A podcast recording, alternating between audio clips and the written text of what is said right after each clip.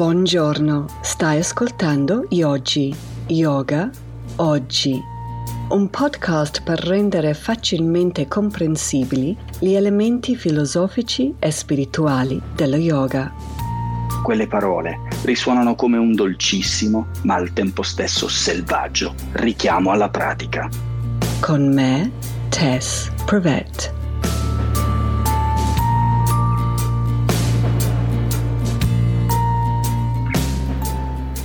Allora, in un podcast precedente ho parlato un po' di Dharma e devo confessare che fare la madre probabilmente non è la mia.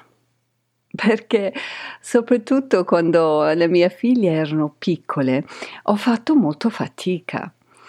Um, ad esempio, se volevi proprio farmi soffrire, dovevi chiedermi di portare le bimbe con il passeggino al parchetto.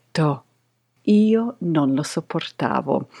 Um, e ancora peggio, era la festa di compleanno dei bambini. Cioè, non lo so, io ho i miei limiti materni, diciamo. Comunque, parlando di feste, una volta, spinta probabilmente da un senso di inadeguatezza, mi sono detto, no, guarda, almeno una festa di Halloween lo devo fare.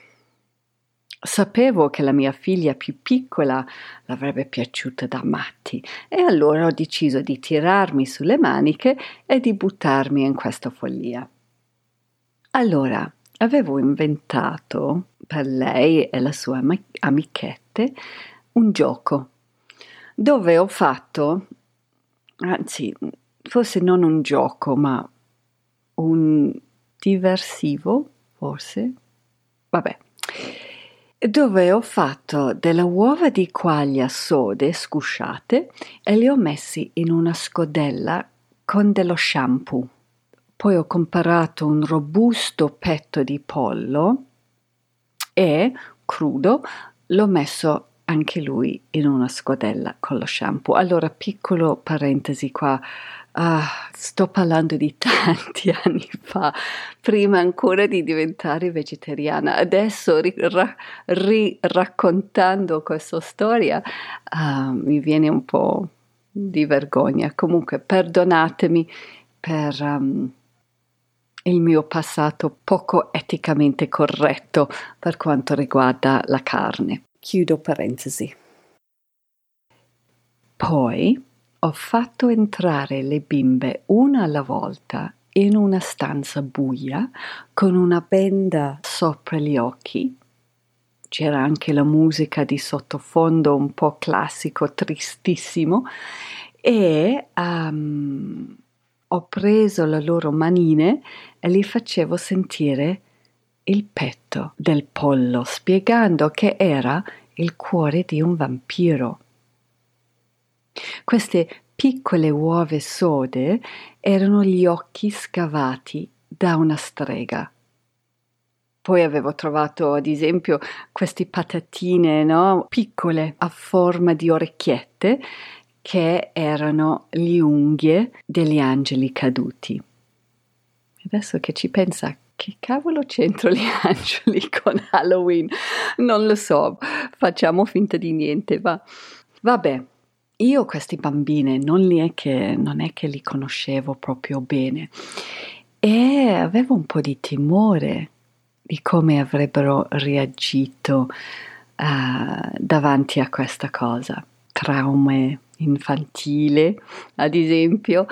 Um, però comunque mi sono buttata ed era molto interessante vedere come reagivano, perché urlavano tutte come delle matte, però ridendo, ridendo.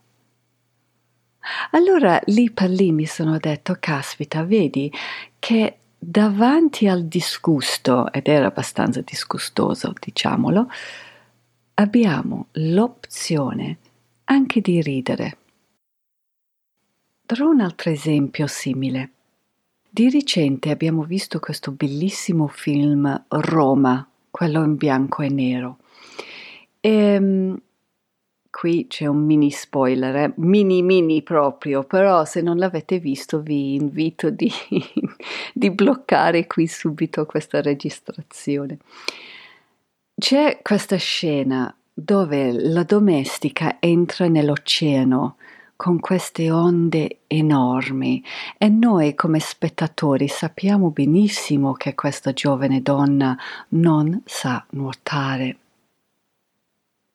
Era questa scena molto drammatica e con il fiato sospeso ero lì incollata allo schermo e a un certo punto la mia figlia gira verso di me e mi dice mamma respira. Che come insegnante di yoga fa abbastanza ridere. Comunque um, mi ero reso conto che con questa scena così forte, fisiologicamente subivo tutti i segnali della paura, proprio fisicamente. Avevo il respiro bloccato, stavo sudando, il battito del mio cuore stava andando a palla. Um, e anche lì ho pensato, vedi, siamo persino disposti a pagare per sentire la paura. Pagare il biglietto del cinema, no? Pagare per sentire la tristezza, ad esempio comprare un libro. Adesso mi viene in mente quella scena bellissima nel film The Godfather, dove Robert De Niro è seduto a teatro a guardare l'opera, non mi ricordo qual è, e lui sta piangendo come un bambino. Paghiamo nei teatri, nei cinema, compriamo libri, proprio per provocare queste emozioni di tristezza, di paura e così via. E questo mi fa pensare che forse queste emozioni molto forti non sono i nostri nemici, anzi. Una definizione dello yoga nella Bhagavad Gita è di tagliare la connessione con la sofferenza. Forse un primo passo per fare questo è proprio di renderci conto che le emozioni forti non sono così paurosi per forza. Se io ho l'opzione e anche l'esperienza di ridere davanti alla paura, il disgusto e di godere la tristezza grazie ad esempio a un romanzo, perché tratto tutte queste emozioni come mal- malevoli?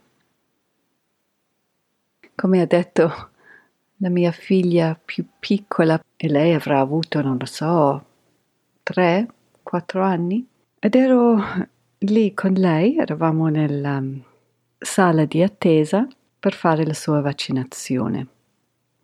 E già lì, poverina, stava cominciando a piangere, no? E io ho detto, ma guarda, sei qui con me, non c'è bisogno in questo momento almeno di avere la paura e lei mi fa, sì, so che non devo avere paura adesso, ma ho paura della paura che mi verrà. E mi sembra molto comune questa, questa reazione, comune ma anche un po' un peccato, questa visione, no? Comunque, oltre al fatto che le nostre emozioni forti non sono nemici, c'è un'altra buona notizia. Io ho l'opzione di mollare quella sensazione in un nanosecondo, se voglio. Do un esempio, torniamo al nostro film Roma.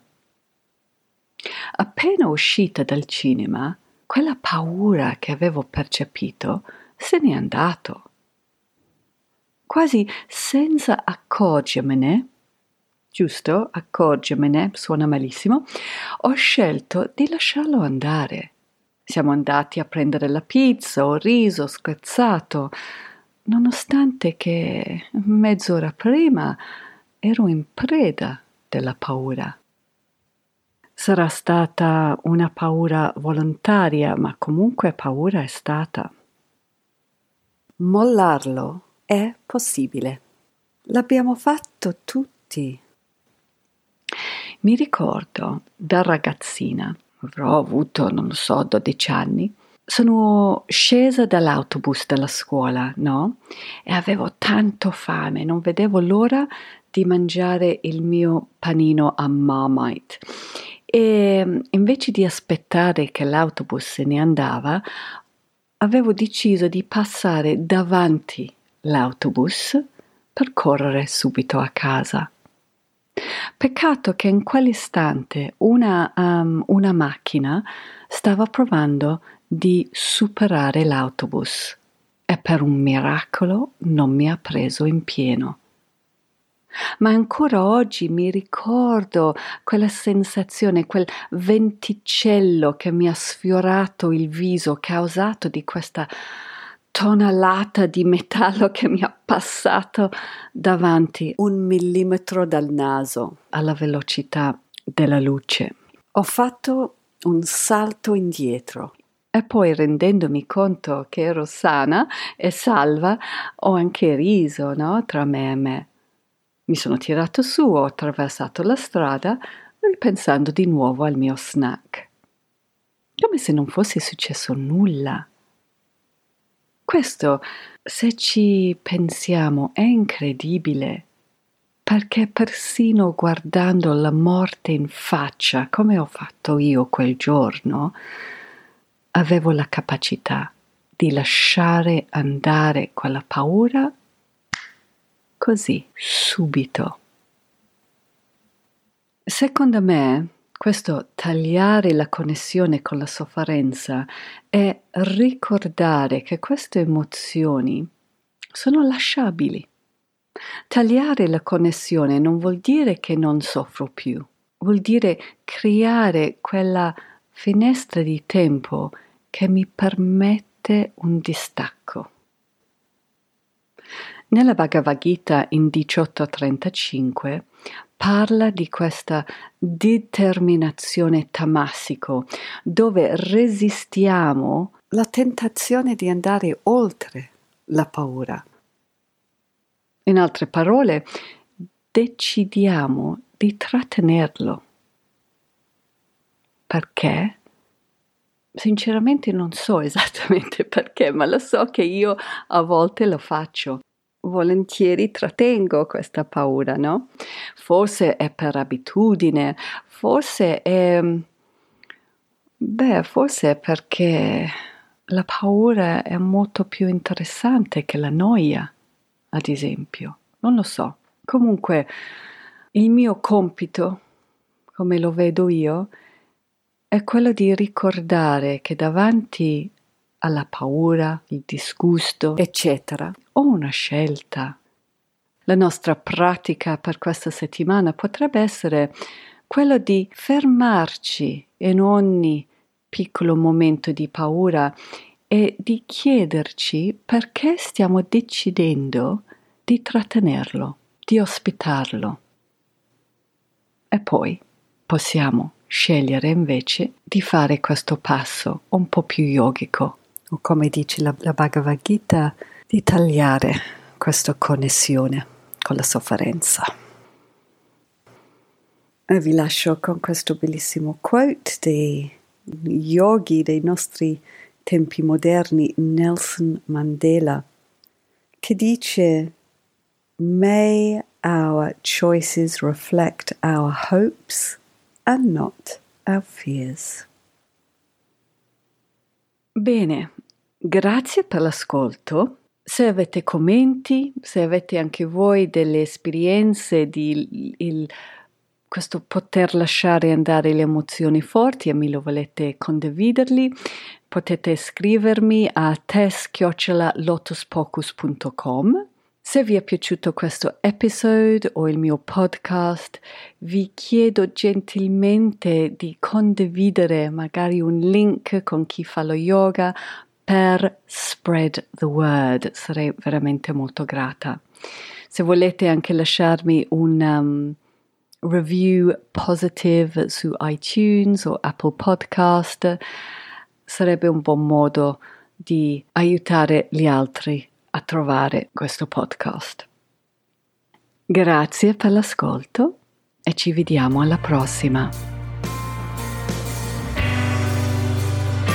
Volevo ringraziare Laura Kidd, cantautrice e produttrice discografica per la musica. Questo brano si chiama Slow Puncture. Per sentire di più vai a shemakeswar.com.